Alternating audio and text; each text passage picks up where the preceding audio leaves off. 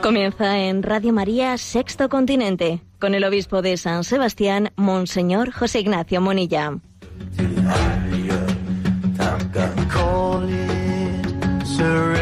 still won't feel like defeat.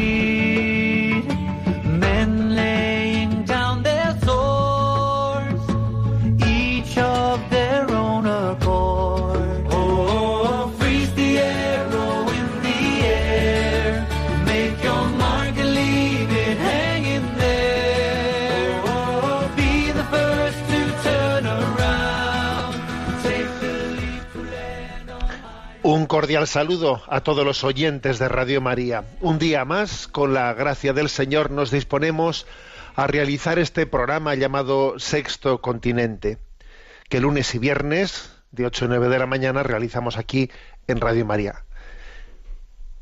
Hoy es un, un lunes que tiene su, un aspecto específico, ¿no? 3 de septiembre es para muchísimas personas, para muchísimas familias, pues una fecha de retorno, ¿eh? de retorno a la actividad ordinaria, algunos porque han estado fuera, han estado de vacaciones, otros que aunque no hayamos estado, pues obviamente eh, sí que es verdad que se retoma pues una parte importante de esa vida ordinaria se retoma en este tiempo de septiembre.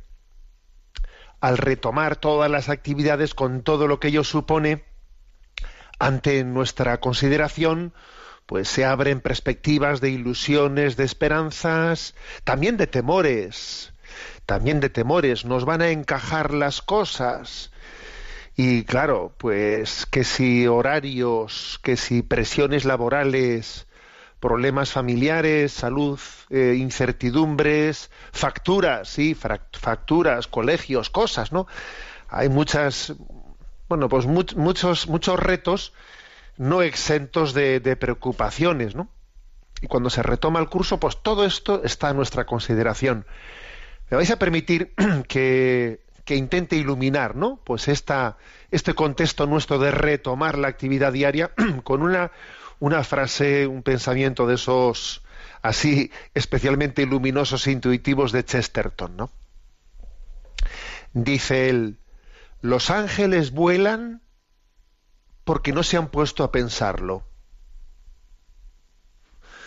Los ángeles pueden volar porque saben aceptarse a sí mismos con sencillez y humildad. Esta expresión, esta expresión que viene como a decir, mira, la vida, la vida es un, es un milagro, la vida es un gran reto. Ah, si como te pongas tú a pensar que vas a, que vas a llevarlo tú en solitario, vas a empezar a pensarlo y dices, no, esto no puede ser, esto entonces te hundes en las aguas, ¿no? Como ese Pedro al que Jesús le pidió que caminase sobre las aguas y claro, comenzó a caminar sobre las aguas, pero como empezase a demasiado a pensar de cómo estoy caminando sobre las aguas, esto no es posible. La ley de la gravedad dice que yo me tengo que hundir. O sea, entonces comienza a hacer ese tipo de consideraciones y se hunde, claro. Por eso la, la forma en la que tenemos que en la que tenemos que afrontar tantos retos es la de aquel que se sabe sostenido. Sí, me sé sostenido. Por la gracia de Dios, porque el Señor no me deja en ningún momento de su mano. ¿no? Por eso repito la frase de Chesterton. Los ángeles vuelan porque no se han puesto a pensarlo. Bueno, pues porque confían en Dios. Si yo me pongo a pensar ahora mismo, pues estoy haciendo esto, no estoy suficientemente preparado, eh, esto, bueno, pues es que dejo de hacer el programa. Lo dejo de hacer automáticamente porque es que porque no hay porque es verdad, porque porque pongo todas esas consideraciones en juego y me bloqueo y no hago nada. Y lo mismo cada uno de vosotros. Los ángeles vuelan porque no se han puesto a pensarlo. Los ángeles pueden volar porque saben aceptarse a sí mismos con humildad. Estamos en manos de Dios, comienza el curso, montones de retos, pero nos toca decir, y no os agobiéis por vuestra vida pensando que vais a comer, ¿O cómo os vais a vestir? Mirad los pájaros del cielo, cómo Dios cuida de ellos. ¿Y no hará mucho más con vosotros, hombres de poca fe? Comenzamos pues, ¿no? Retomamos el, el curso en este inicio de septiembre haciendo un gran acto de confianza. No caminamos solos, Dios nos sostiene. Comenzamos el curso diciendo, Sagrado Corazón de Jesús, en ti confío. Me sé acompañado, soy consciente de que soy sostenido y eso me permite, ¿no? Pues afrontar el reto de la vida con gran abandono y confianza. Sexto Continente es un programa que tiene interacción en las redes sociales, en las cuentas de Twitter y de Instagram, arroba obispo Munilla, en el muro de Facebook que lleva mi nombre personal, de José Ignacio Munilla, y hay una página web en ticonfío.org en la que tenéis entrelazados por todos los recursos de diversos tipos, de audios, de, de también de vídeos, y otros recursos eh, pues a vuestra disposición, incluido también el acceso a redes. Y decir que los programas anteriores pues los podéis encontrar de Sexto Continente, tanto en el podcast de Radio María como en el canal de iVox que lleva el nombre de Sexto Continente. Bueno, como veis, he comenzado el programa, esa entradilla que acostumbrábamos a hacer, de así de inicio del curso, con una frase de Chesterton. Bueno, pues eh, deciros que vamos a intentar este mes de septiembre eh, también eh, tener una presencia especial de Chesterton en Sexto Continente. Una presencia especial quisiera a lo largo de este mes de septiembre hacer una presentación del libro Ortodoxia de Chesterton, que posiblemente el libro de Ortodoxia es entre toda, entre la amplísima, mm, entre la amplísima obra que, tuvo Chesterton, pues igual el libro, el libro principal. ¿eh? hay que decir que, Ortodoxia, algunos, algún autor, Etienne Gilson, por ejemplo, llegó a decir que pensaba que era el mejor libro, eh, la mejor apologética que se había escrito en el siglo en el siglo XX, la mejor apología cristiana, dijo Etienne Gilson, pues un gran filósofo también. Bueno, ¿Y por qué se me ha ocurrido hacerlo ahora? Pues que es que resulta que también es, un momento, digamos, emblemático para, la figura de Chesterton, porque la causa de beatificación de Chesterton se inicia también en este momento. ¿eh? En el año 2013, el obispo de, de Northampton, que es la diócesis de Chesterton, le encargó a un canónigo en el 2013 pues que hiciese la investigación preliminar sobre su vida. Ha tardado en hacerla pues bastante tiempo, cinco añitos, ha hecho un gran estudio sobre la investigación de su vida y ahora pues digamos que con esta investigación pues se, se presenta ante la Santa Sede para consultar la apertura de la causa de beatificación. ¿eh? Digamos que estamos en los inicios de esa causa de beatificación. Y pues decir que, que posiblemente si, si, la Iglesia quiere ¿no? que Chesterton pues pueda, pueda, ser elevado a los altares, pues va a ser un modelo de santidad ciertamente peculiar, ¿eh? peculiar, porque fue el hombre el hombre que se erige como un modelo que de quien es capaz de, de llevar la contraria al mundo en términos de hablar, de, de argumentar, de, de arguir contra una mala filosofía y, y, una, y un pensamiento, mm, digamos, continuamente deformado y, escorado, ¿no? Y, y gracias a su, a su carácter polemista y atreverse a llevarla contra, contra el pensamiento dominante, pues muchísimas personas, muchísimas personas llegaron, llegaron a la fe y se desacomplejaron, ¿no? Hay tantísimas personas que han llegado a la fe a través de, este autor. Era un hombre que decía, bueno, este, este mundo parte de grandes, eh, de grandes tópicos y se enfrentó a ellos. Chesterton es, alguien que, bueno, pues que él fue, o sea, que él creció, ¿eh? pues en un ambiente eh, ateo, ateo, él fue hasta su matrimonio, se declaraba ateo, también estaba cercano al socialismo, luego al radicalismo, al liberalismo. Bueno, era un hombre estilo un poco San Agustín, ¿no? Que iba recorriendo hasta que hasta que se encontró, gracias a su esposa, por cierto, francés, ¿no? Es curioso, Franz Bloch, eh, así se llamaba su esposa. Pues es que es curioso también cómo el Señor siempre se ha dicho eso de que detrás de un gran hombre hay una gran mujer y viceversa, ¿no? Pues también como en esa mujer, en esa esposa, hay una parte muy importante de esta historia. Él eh, se da cuenta de que se ha encontrado con una Dios ha puesto ¿no? en el camino de su vida una mujer de, tal valor, de la cual se ha enamorado hasta tal punto, ha visto en ella tal joya, tal joya, que entonces ha dicho, no, si es que aquí tiene que haber un Dios que, que, me haya puesto en el camino de la vida una persona así. ¿eh? Es su esposa la que le lleva la que le lleva la fe, ¿no? Y él se convierte, vamos, se convierte en un verdadero altavoz de esa fe que ha percibido en esa, en esa esposa, ¿no? En 1922, bueno, él, él nace nace en 1874 y muere el año del inicio de la Guerra Civil, aquí en España, 1936. ¿eh? Su conversión al catolicismo es en 1922.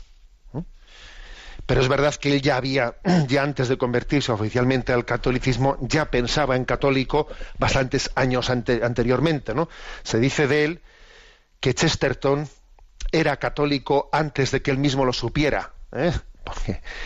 fue poco a poco derivando en su pensamiento y en su pensamiento.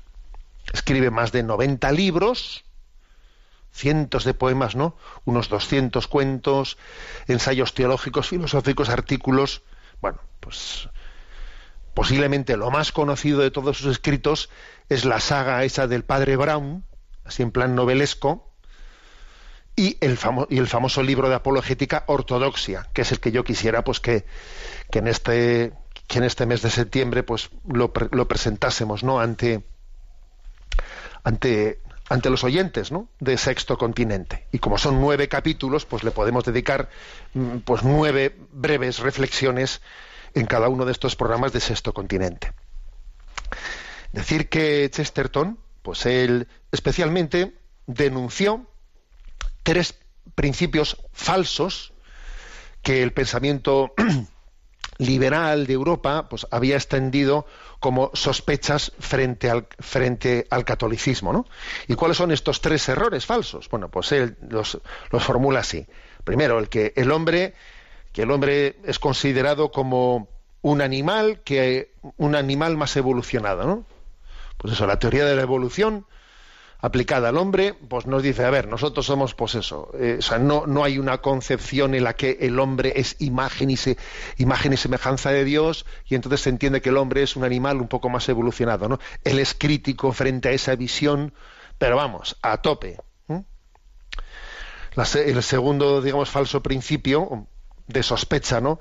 Es ese, el pensar que la religión ha nacido como consecuencia de la ignorancia, la ignorancia y el miedo pues de la gente sin cultura que se agarra a algo para buscar seguridades, ¿no? Entonces la, religión es una especie de flotador al que la gente se agarra. Bueno, eso también fue otro de los, ¿eh? otro de los, otra de las líneas de combate a tope de Chesterton. Y la tercera, y la tercera, pues es eh, pues todo lo que se ha sembrado en la cultura de Europa de leyendas negras contra la Iglesia. Pues eso, diciendo que eh, pues eh, los, curas, los no sé qué, la historia de la Iglesia, estando siempre haciendo pues lecturas negras de la historia para desprestigiar el catolicismo, que si la Inquisición, que si esto, que si lo otro. Entonces, frente a esas leyendas negras, él también fue un, un auténtico apóstol ¿no? que combatió todo ello. Estos son principalmente, ¿no? Pues de sus grandes campos, campos de batalla, los parámetros en los que él suele desenvolverse. Y entre esos tres parámetros está la gran causa de la familia, porque él era un, o sea, él en el momento en que se convierte, o mejor dicho, algo que le lleva a la conversión es descubrir la familia, la familia como un gran lugar en el que en el que Dios se ha, se ha revelado, se ha, se ha mostrado al mundo. Bueno, muy brevemente, ¿no? Vamos comenzando, haremos la exposición de, de, ortodoxia de este libro. pero hoy quiero referirme únicamente a, la introducción de este, de este libro, que la titula En defensa de todo lo demás. Así lo dice, ¿no?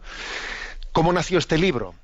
que, como os he dicho antes, algunos lo consideran la mejor apologética del cristianismo del siglo XX. ¿Cómo nace? Pues porque él, él había polemizado, él era pues un, un periodista que escribía, ¿no? Pues con, mucha frecuencia en los periódicos de, aquel tiempo, de la Inglaterra de aquel tiempo, él había polemizado con un tal G.S. Street y había escrito unos, unos ensayos bajo el título de Heréticas, en el, que, bueno, pues estaba, eh, de alguna manera, estaba contestando los pensamientos de este hombre, ¿no?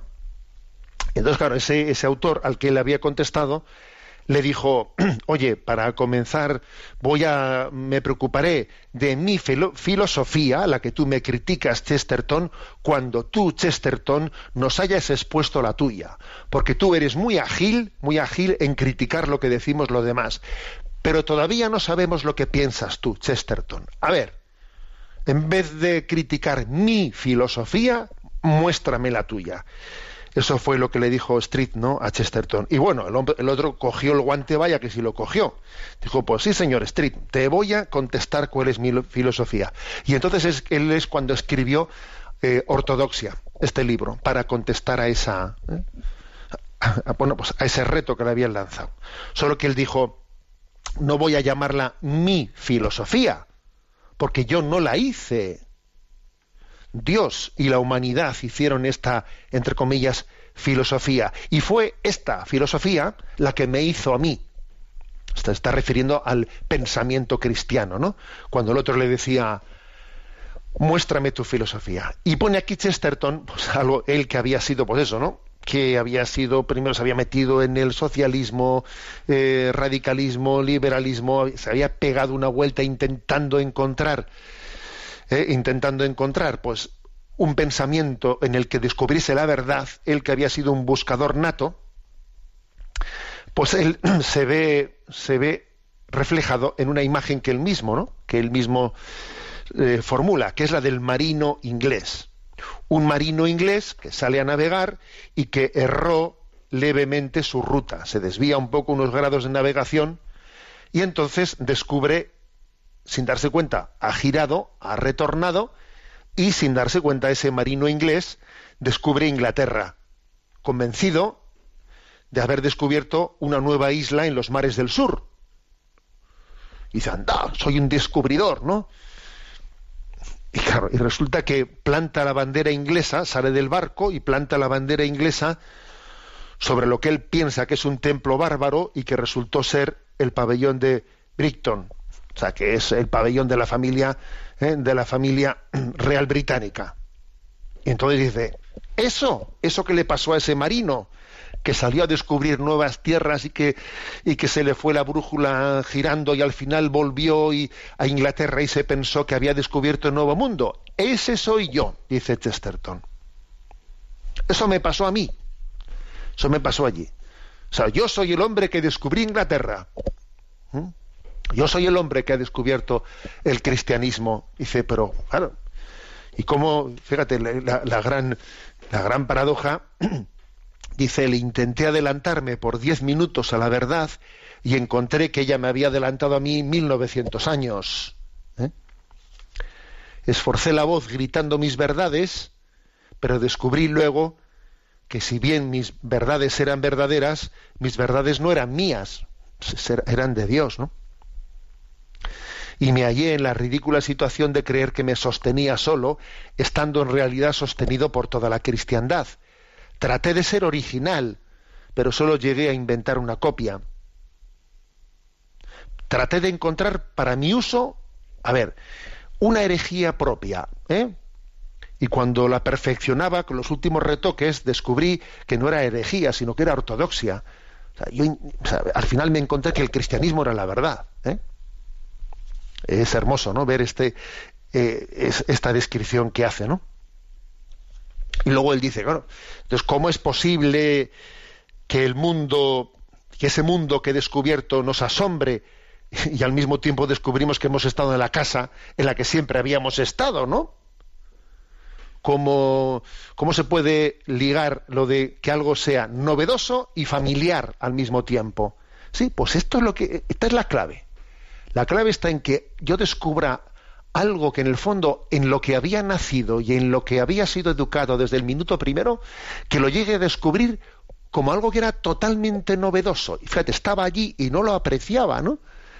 Esto se llama un romance, a esto se llama enamorarse, porque igual resulta que yo estoy rodeado, ¿no? de la gran verdad, pero el problema es que no me he enamorado de ella. Entonces necesito salir, a veces, ¿no?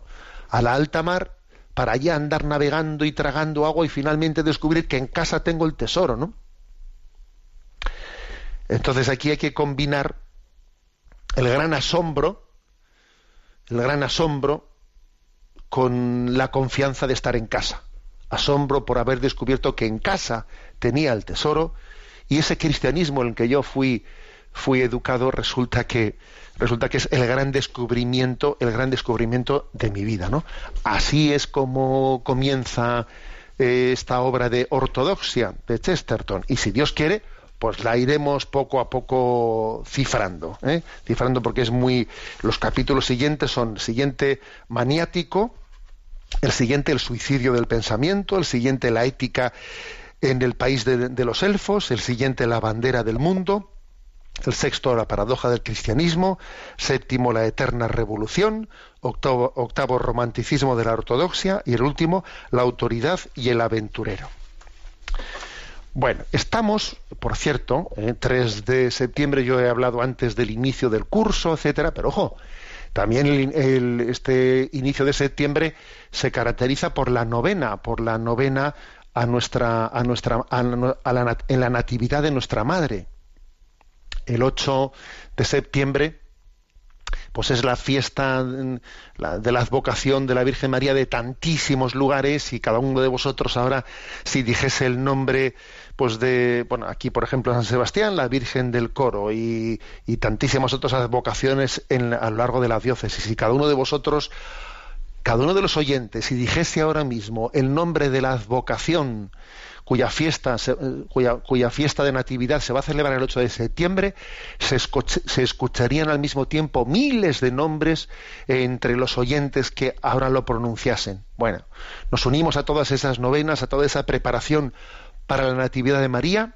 y escuchamos este canto a la Natividad de María, que se llama Así amándote.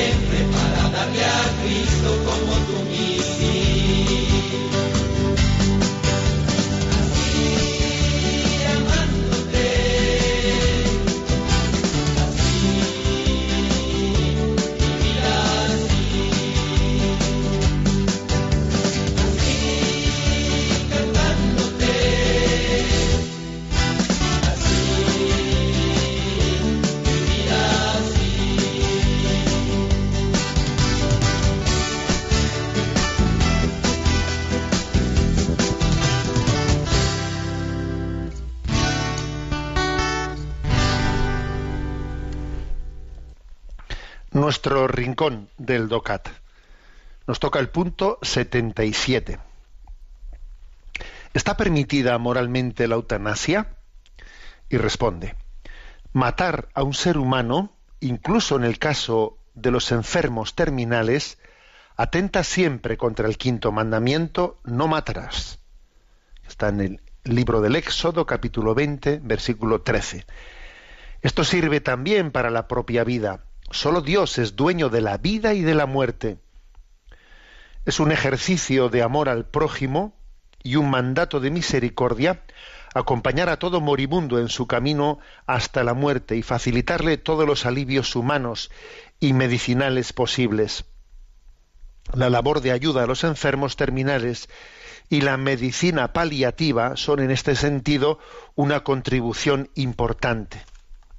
La idea central debería ser ayudar en la muerte y no ayudar a causar la muerte. Desde el punto de vista de la medicina y de la moral, puede ser en este caso aconsejable la suspensión de un tratamiento sin perspectiva de mejora o la aplicación de métodos de alivio, incluso en el caso de que estos puedan abreviar la vida del paciente. No obstante, en todo momento se ha de tener en cuenta la voluntad del paciente. En caso de que no se haya redactado previamente una manifestación de la voluntad o de que el paciente mismo no pueda manifestarse al respecto, la decisión puede ser tomada por un apoderado. Bueno, afirmación que hace este punto 77. A ver, taxativa, no matarás. No matarás. ¿eh? y uno de los digamos de las líneas argumentales ¿eh? Argumentales que suelen intentar utilizar quienes intentan o sea quienes son defensores de la eutanasia es decir, bueno, ¿qué más, ¿y qué más dará? ¿Eh? O sea, ¿qué más dará si en el fondo es lo mismo? Si se sabe que, si se sabe que va a morir, ¿qué diferencia habrá? Pues entre que tú le estés a alguien eh, eh, de alguna manera, pues um, dándole una medicina paliativa que tú sabes que va a terminar con su vida, o que incluso esa medicina paliativa de alguna manera le va a estar acortando un poco la vida, porque eh, o, que, o que, por ejemplo, que tú decidas decidas suspender o no recurrir, eh, o no recurrir a, una, a un tratamiento agresivo, agresivo que, que le podría, o sea, que no, no, le, no iba a conseguir eh, salvarle la vida, y tú, pero podía prolongársela un poco, ¿no? Y tú decides, pues desde un, eh, desde un discernimiento de proporcionalidad, decir, a ver, a esta persona con sus fuerzas, con su edad o lo que sea, no es proporcional meterla ahora, pues en un, ¿eh? pues en un, por ejemplo, pues en una quimioterapia súper agresiva, es mejor dejarle, dejarle bueno, pues que la enfermedad se, desarrolle, que aunque le acorte un poco más la vida, no hay proporcionalidad, ¿no? Entonces te viene el defensor de la eutanasia y dice, pues ¿qué más dará? Pues eso es eutanasia también, ¿no? Pues entonces ¿qué más dará eso que, que ponerle una inyección que acabe con su vida? A ver, no, es completamente distinto. ¿Mm? Es completamente distinto.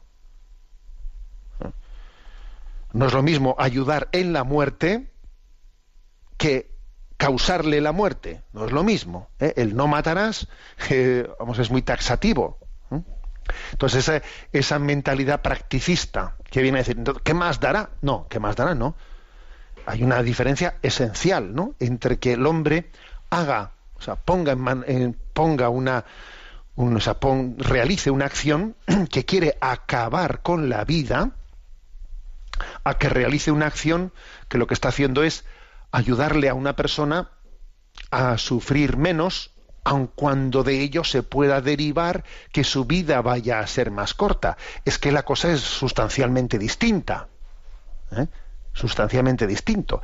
El que eh, alguien realice una acción cuyo objeto es matar. No, el objeto es matar. No, pero en el fondo quiero aliviar el sufrimiento. No, un momento. El objeto es matar y el fin no justifica los medios y el matar pues es absolutamente contrario a la ley de Dios. ¿eh? Lo digo esto porque es, frecuente es frecuente pues, pues tener esta eh, pues esa, forma de pensamiento de tipo practicista que en el fondo no sabe distinguir eh, y diferenciar bueno pues el, objeto de, la, de la, finalidad de las obras que, realizamos ¿no?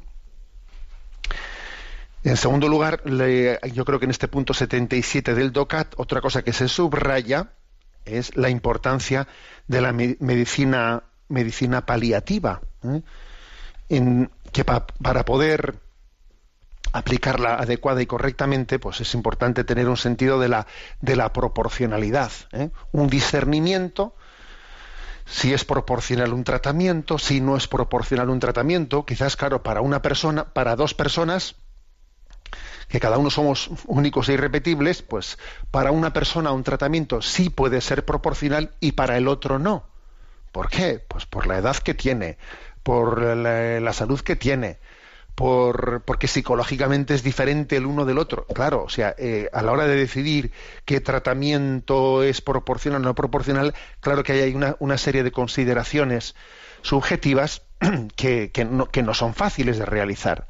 Y por eso, por eso, porque es, ahí hay unos factores pues digamos de tipo personal subjetivo que hay que valorar, por eso se dice en lo del recurso a la voluntad del paciente dejarle, claro, el ideal también es que el propio paciente pueda también él manifestar el cómo se ve él de cara a afrontar determinados eh, pues eh, em, pues tratamientos que son más agresivos o menos agresivos. También hay que dejarle a él pensar.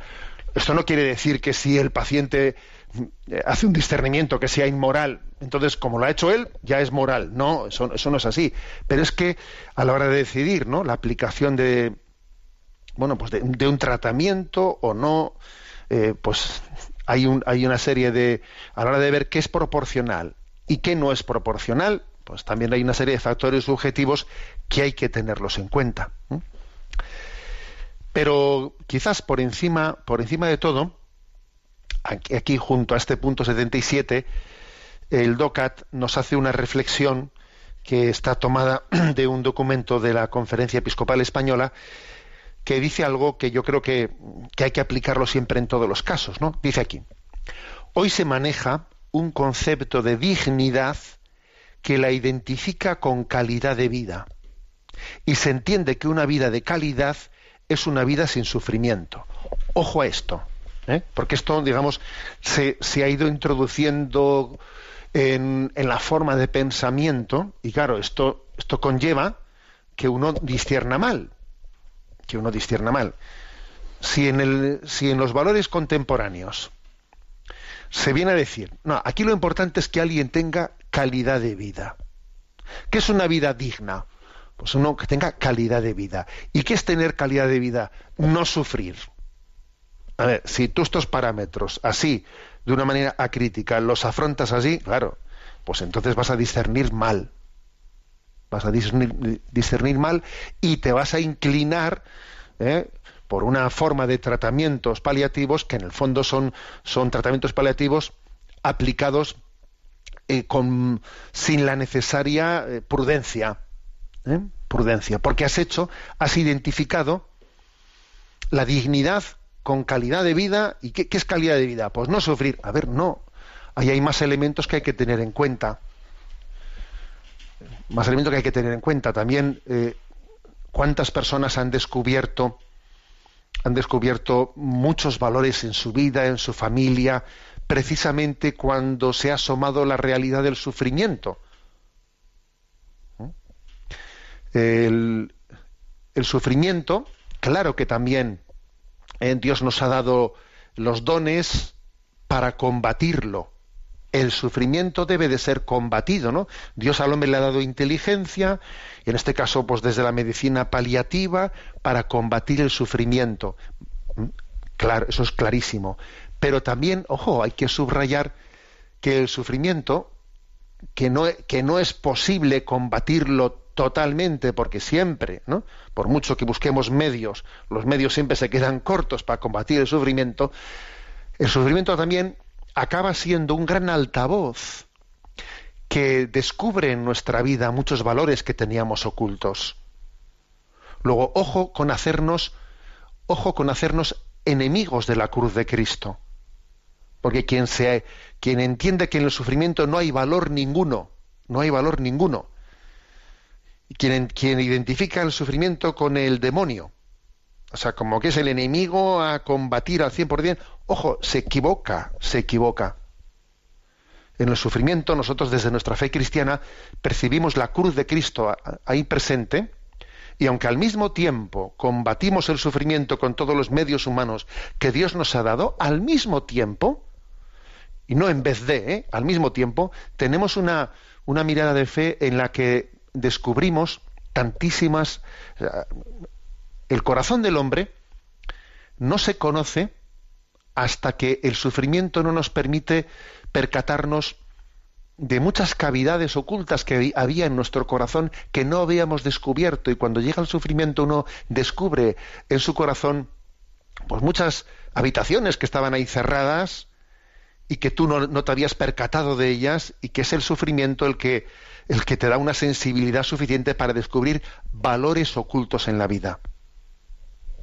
Luego, bueno, pues en ese ser consultado, en ese etcétera, también debemos, o sea, tenemos que hacer ese discernimiento de qué tratamiento es proporcional, cuál no lo es, teniendo en cuenta también la sabiduría de la cruz, sin ser enemigos de la sabiduría de la cruz, en ese ejercicio, digamos, de, eh, de proporcionalidad, y sabiendo obviamente que hay un punto, hay una frontera que es infranqueable, ¿no? que es la del no matarás, ¿eh?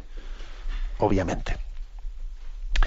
Bueno, tenemos en eh, nuestro nuestro tiempo también ahora de atender a las llamadas de los a las consultas de los oyentes.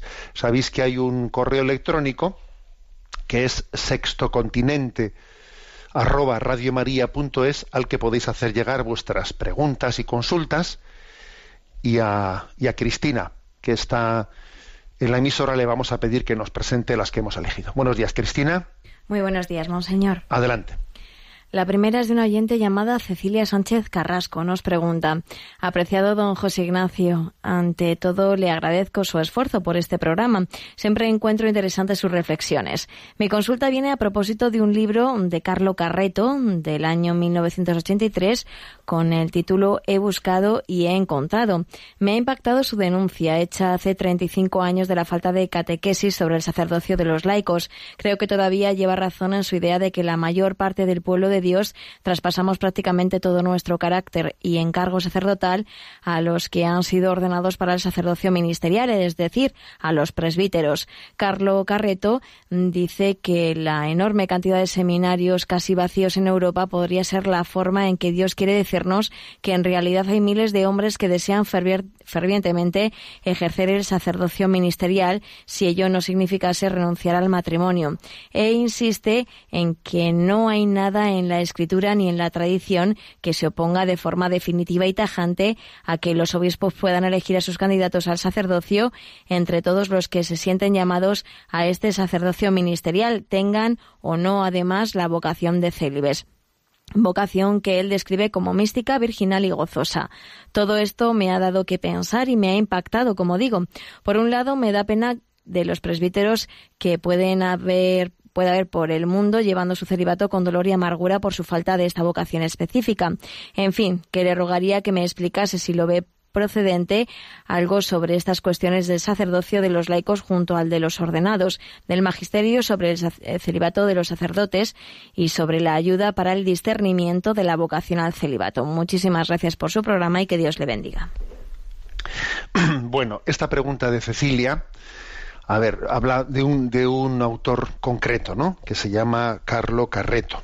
Carlo Carreto, eh, algunos, muchos de los oyentes le, le sonará mucho. Carlo Carreto es un autor que, bueno, pues tuvo, por cierto, ¿no? Tuvo la, la, eh, la, vocación de pertenecer a la fraternidad de los hermanitos de Jesús, de la familia de Carlos de Foucault, y él estuvo mucho tiempo viviendo en un desierto de Argelia, y tuvo algunas obras de espiritualidad publicadas mm, deliciosas, ¿eh?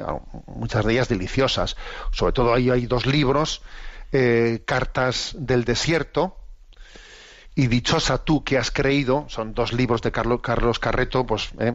mm, deliciosos, escritos en ese contexto de, de la vida contemplativa en el desierto de Argelia. Lo que ocurre es que luego otras reflexiones como estas a las que ha hecho referencia pues la oyente, pues con todos mis respetos mm, desbarró, desbarró con, claridad y bueno, pues aprovecho, por lo tanto, para responder a la pregunta de nuestra eh, de nuestra oyente, pues para rebatirlo. ¿eh? La, respuesta, la pregunta de Cecilia se centra más en lo que yo entiendo que son unos errores y los voy a rebatir, lo cual no quita que este hombre también tenga eh, yo recuerdo que en mi época de seminarista, pues leí esas obras que os he dicho y me hicieron mucho bien. Pero bueno, pero cada cosa, cuando toca una cosa, una cosa, y cuando toca la otra, la otra. A ver, yo creo que el error que comete Carlo Carreto y también, ¿no? Pues otros otros autores es el de pensar, ¿eh? el de pensar que a ver, que la vocación, ¿eh? la vocación al ministerio sacerdotal, ¿eh? Al ministerio sacerdotal es una vocación como si anulase, anulase a la vocación que tiene el laico de compromiso y de entrega desde el sacerdocio común de los fieles. Entonces, esa afirmación que hace él de que los seminarios que se vacían en Europa, en el fondo se vacían, ¿eh? porque esto es una llamada de Dios a que promocionemos el otro sacerdocio, el sacerdocio común de los fieles, etcétera. A ver, eso yo creo que es un error que con mucha frecuencia se ha escuchado. No es verdad que la crisis de la vocación sacerdotal o de la vocación religiosa sea ¿eh? una especie de llamada de Dios a promocionar otras vocaciones. Eso es una lectura absurda. Porque la experiencia además nos dice que las vocaciones, las distintas vocaciones en el cuerpo místico que es la Iglesia, o crecen todas o decrecen todas pero no es eso de que una crece en detrimento de otra, o la otra para que crecer esta tiene que disminuir, no, eso no es así. Allí donde, donde la vivencia del cristianismo entra en crisis, entra en crisis la vida familiar, entra en crisis las vocaciones al sacerdocio, la vida consagrada. Si no a los hechos me remito, mirad nuestro contexto. A ver, em, es que fíjate cómo, los sacerdotes se han hecho mayores, al mismo tiempo que se han hecho mayores también los fieles que están en la iglesia. O sea, todo va al mismo tiempo. ¿eh? Esa es la primera afirmación clara y con contundencia. ¿no? En segundo lugar, el tema, el tema del celibato. A ver, la experiencia nos dice que obviamente hay lugares más que de sobra para hacer esa comparativa, que allá donde, eh, pues en otros, en otros ritos, ¿no? Donde, donde existe, en los ritos orientales, donde no existe la ley del celibato, eh, pues en, determinadas iglesias orientales, etcétera, no les va mejor en vocaciones que a nosotros, ¿eh? En absoluto. O algunos, o las típicas reflexiones de decir, claro, es que determinados problemas problemas que ha habido eh, pues con la, vivencia del celibato, desviaciones de sacerdotes que han cometido barbaridades, barbaridades, eso no está ligado al, al celibato, no se puede, o sea, si, si esos sacerdotes hubiesen estado casados, ¿eh? no se hubiese evitado pues el que el que hubiesen cometido barbaridades eh, pues con otras personas, etcétera, tal, tal. A ver, ese argumento no va, no, no va muy, muy lejos. ¿Dónde, cuál es el lugar en el que se cometen, hay mayor, mayor tanto por ciento ¿no? de, de, abusos, de abusos a menores. Es en la propia familia. O sea, es en, el seno de la propia familia donde la figura del padre abusador, pues es que tiene una incidencia muy grande. ¿eh? Y, también en los casos, pues por ejemplo, eh, en los que se convive, los que convive la Iglesia Católica con las iglesias protestantes, a ver, ¿Acaso en, las iglesias protestantes donde no existe el celibato no han existido también casos de abuso? Pues claro que han existido. O sea, es decir, que el asunto no está, el problema, el celibato no es, ni, no, es el problema, no.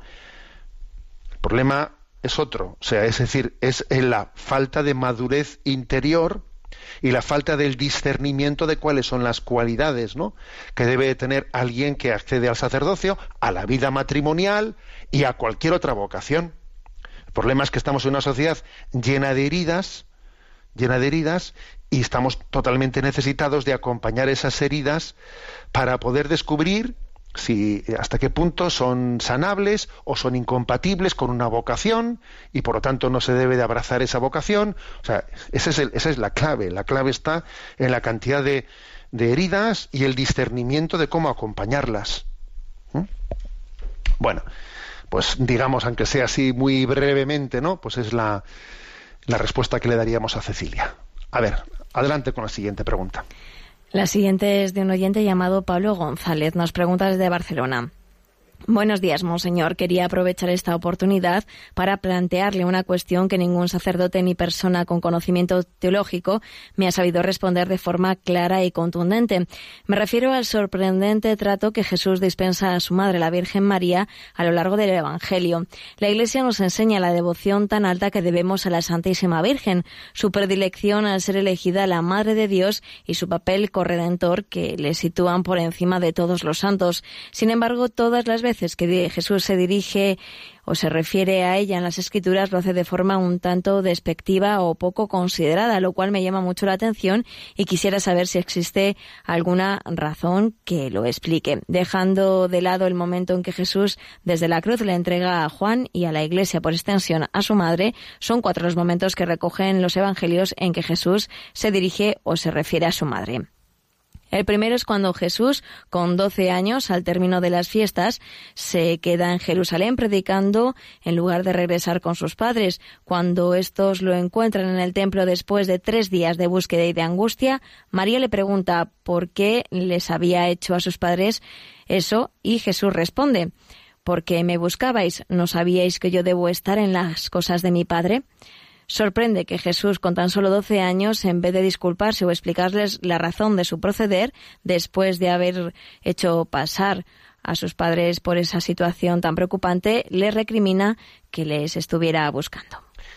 Bueno, eh, luego continúa la pregunta de nuestro oyente con otros pasajes, pero vamos, vamos uno por uno. ¿eh? Pablo González plantea, a ver, no es sorprendente ¿eh? que, que los evangelios pues la mayoría, exceptuando ese pasaje de María al pie de la cruz, cada vez que aparece la Virgen María, parece que hay una, una actitud de, Jesús hacia María que es, mm, o sea, que es como displicente, o no sé cómo llamarlo, ¿no? Bueno. El primer pasaje, ¿no? El pasaje de Jesús perdido hallado en el templo. Yo esto lo he escuchado muchas veces, ¿no? Decir, pero bueno, o sea, se, se han pegado un disgusto, se han estado preocupados, han estado buscándole a Jesús y de repente le preguntan, pero ¿por qué, ¿por qué nos has hecho esto? Te andábamos buscando. Y va Jesús y les da una respuesta, ¿por qué me buscabais? ¿No sabíais que yo tenía que estar en la casa de mi padre? recuerdo, recuerdo, ¿no? Pues una mujer que me decía, es que a mí me dice eso mi hijo después de que se me ha perdido, vamos, es que le doy un azote. me, decía, me decía una mujer, ¿no? Bueno, vamos a ver. Em, lo curioso es que después, cuando Jesús después de este episodio, dice, Jesús volvió de nuevo con sus padres y vivía, eh, y vivía en obediencia. María guardaba todas estas cosas y las meditaba en su corazón. Es curioso, ¿eh? O sea, los textos hay que contextualizarlos. Entonces, para mí el contexto es este. María guardaba estas cosas y las meditaba en su corazón. ¿Qué quiero decir con esto? Pues quiero decir que María y José, obviamente, eh, han entendido que aquí Dios ha querido enseñarles algo, que ha habido como una lección de Dios. Ese susto que se han llevado, ese, ese encontrarse con su hijo, ese recibir esa palabra de Jesús, ha sido para ellos como una, como una llamada de atención, ha sido como un toque interior. María, como digo, añadamos también José, guardaban estas cosas y las meditaban en su corazón. O sea, ellos han recibido una llamada de Dios. Una llamada de Dios porque este hijo es suyo y no es suyo, es de Dios. Y tú, José, eres custodio. Ojo, no eres dueño, eres custodio. Tú, María, eres su madre. Pero ojo, tú sabes bien que fue un don de Dios que el Espíritu Santo lo concebió en tu seno y sabes que tú que tú también formas parte de la donación de este hijo para la vida del mundo y a ti y además una espada te traspasará el corazón. Y esa espada que te traspasa el corazón comienza también a traspasarte en este en esa pérdida de Jesús en el templo en la que se te ha dado un toquecito de atención, se te ha, se te ha hecho recordar que este hijo ha nacido para la vida del mundo y que se está preparando tu corazón para entregarlo. ¿Eh? O sea, yo creo que este es el contexto, el contexto de preparación del corazón para, para o sea, una preparación pedagógica, ¿no? A los corazones de María y de José para entender que su hijo es para la vida, para la vida del mundo. Y por cierto, pues cada uno de nosotros puede aplicar este pasaje también, puede aplicarlo a decir, porque a veces solemos tener un amor hacia nuestros hijos que, que tiende a ser eh, bueno, pues según la carne y la sangre, que mi hijo no sufra, que a mi hijo no, tenga, no le pase nada, que mi hijo tenga un gran éxito en la vida, que todo le salga bien, o sea, ese tipo de amor, amor que, que es amor carnal, ¿eh? pues tiene que ser purificado. Y, en esa purificación del amor también yo creo que se inserta, se inserta este pasaje del niño Jesús perdido y hallado en el templo. Vamos adelante con el siguiente pasaje. Un segundo momento es el de las bodas de Cana, cuando la Virgen le indica a su hijo que se ha acabado el vino. La respuesta de Jesús a su madre denota cierta displicencia cuando le replica que tengo yo contigo, mujer, todavía no ha llegado mi hora. Si bien es cierto que luego obedeció a la Virgen y obró el milagro de la conversión del agua en vino, vuelven a sorprender las palabras de Jesús, faltas de aprecio y ternura que debía de sentir por su madre. Bueno, esa expresión ¿Qué tengo yo contigo, mujer? ¿Qué hay entre tú y yo, mujer? Todavía no ha llegado mi hora. Es una expresión muy complicada, muy complicada, que los escrituristas se arman un lío en cómo traducirla. ¿eh? ¿Por qué? Porque es una frase, es un modismo, es un modismo bíblico, una frase mmm, que, claro, pronunciada dos mil años después en un contexto en el que ese modismo ya no se utiliza en el lenguaje moderno, te armas un lío en cómo traducirla. ¿Qué tengo yo contigo, mujer? ¿Qué nos va a ti y a mí, mujer? O sea, es, un pequeño, una, una, dificultad bastante seria, ¿no? Vamos a ver, para esto de que es un modismo bíblico lo entendemos cuando uno va y ve que también en el Antiguo Testamento se utilizaba esta misma, esta misma expresión. Por ejemplo, en el segundo libro de Samuel, versículo 16, ¿eh? Mm, en versículo, no, perdón, segundo de Samuel, capítulo 16, versículo 10. Está el pasaje ese en el que a David les, le, están, eh, le están expulsando, está siendo humillado y entonces va mm, David mm, elige no enfrentarse a esa humillación, le están, le están recriminando, él se va mm, y deja que, deja que le insulten, deja que, eh, que le humillen, porque dice, si Dios, si Dios ha permitido que me humillen, déjalos hablar. Bueno, pues en ese, en ese momento hay un personaje que se llama Abisaí, eh, hijo de Seruyá, el cual cuando ve que le están insultando al rey, dice, ¿por qué maldice ese perro muerto al rey mi señor? Deja que vaya y le corte la cabeza, ¿no? Y entonces el rey le contesta, ¿no? A Abisaí, ¿qué hay entre tú y yo, hijo de Seruyá? Si ese me está, si Dios le ha ordenado maldecirme, deja que me maldiga. Ahí también se utiliza la misma expresión, ¿no? De ¿qué tengo yo contigo? ¿Qué hay entre tú y yo, eh, hijo de Seruyá? O sea, una expresión, una expresión como que viene a enmarcar diciendo, a ver, mm, déjalo, o sea, no, no, no te entrometas, déjale que el otro haga lo que tiene que hacer. Bueno, por lo tanto, es un modismo bíblico, complicado, no complicadísimo de traducción. Eh, si os digo que puede haber vamos, eh, pues miles de páginas escritas para intentar explicar ese modismo, me quedo corto y además las explicaciones son bastante contradictorias unas con las otras, con lo cual si es tan difícil para los especialistas explicar qué significa ese modismo, pues nosotros no vamos a pretender, pero lo que no puede ser es que nosotros lo interpretemos desde la literalidad de nuestro lenguaje, porque la cosa es complicada. ¿eh? Ese que tengo yo contigo, mujer, etcétera. A ver, yo, yo, como, he dicho antes, aquí lo importante es explicar las cosas por su contexto, por su contexto. Y el contexto que es mm, que después de que Jesús ha dicho esto, que tengo yo contigo, mujer, todavía no ha llegado mi hora, el contexto es que María dice, haced lo que él os diga.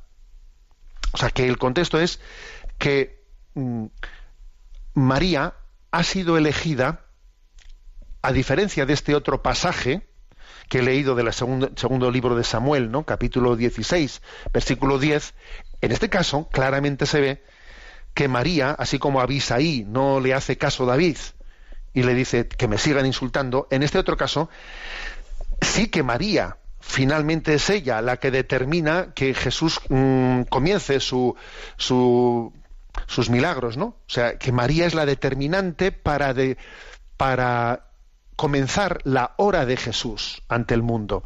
Luego no cabe hacer una interpretación de como que Jesús ha sido despectivo con su madre, porque precisamente Jesús lo que ha hecho ha sido cambiar, entre comillas, lo que aparentemente tenía preparado hacer desde la palabra de su madre. No cabe una interpretación como que esa palabra es una falta de respeto a su madre, cuando resulta que ha sido la palabra de su madre la que ha sido el inicio, la que ha determinado el inicio ¿eh?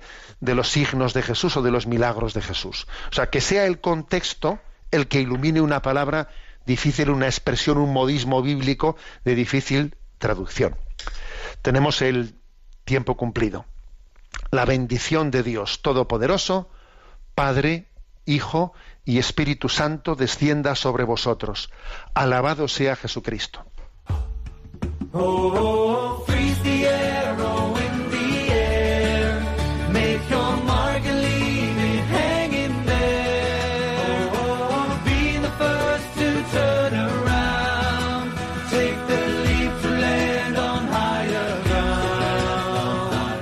Han escuchado en Radio María Sexto Continente, dirigido por el obispo de San Sebastián, Monseñor José Ignacio Monilla.